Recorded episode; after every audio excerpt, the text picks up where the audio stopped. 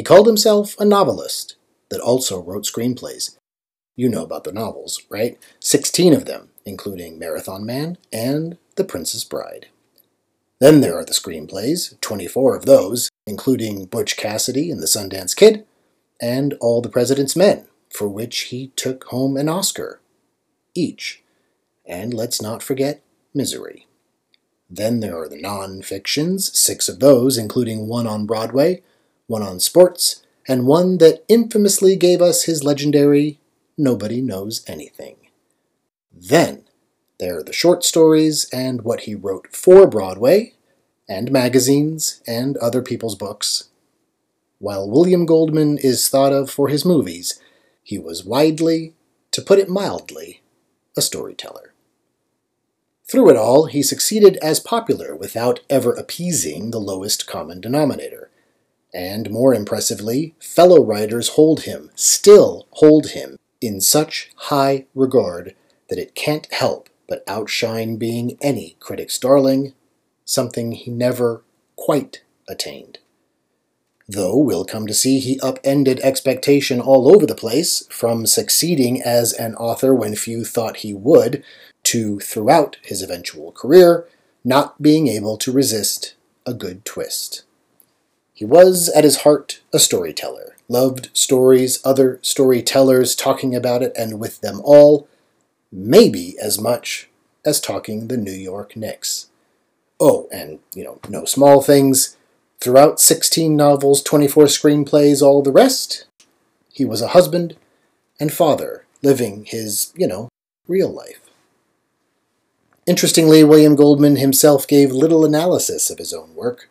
The bulk we have stems from others' interviews, and even these range from, quoting him now, I'm totally instinctive. I don't know what I'm doing. I never have. To, I don't like my writing. Butch and Princess Bride are the only two things I've written, not that I'm proud of, but that I can look at without humiliation. To critics are all whores and failures. End quotes. Which, as you can imagine, made some of his interviews fun. But it's from his many conversations over the past 50 years that we've culled the William Goldman dialogue you'll hear throughout this season. While they've been edited to fit the chronology, every line is a William Goldman quote. And as you'll come to hear, nobody gives a good quote in his writing or in person quite like William Goldman. And it's my intention to get into all of it. Over this podcast season's 10 weeks, we'll use his life and career as the spine, going as chronologically as we can while venturing into the stories beside the stories, often my favorite parts of any behind the scenes. If you're new to William Goldman, welcome. I think you'll be entertained. He does that to people. And if you're already a fellow fan, hopefully this is a fun retelling with a few stories you may not have heard.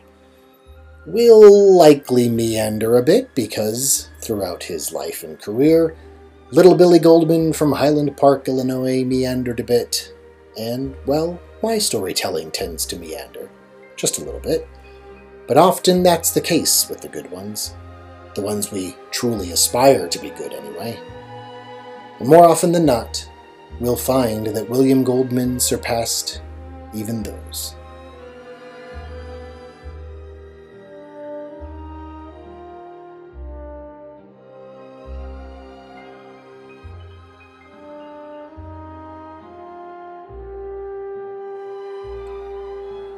I hope you'll join us for From Out of the Past, a new podcast from Holland Imaginarium. Season 1 William Goldman, coming this fall.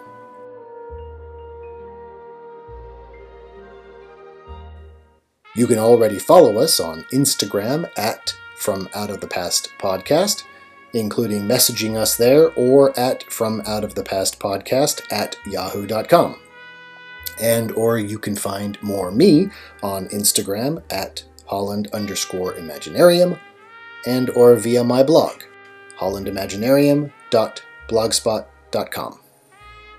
My name is Michael Holland.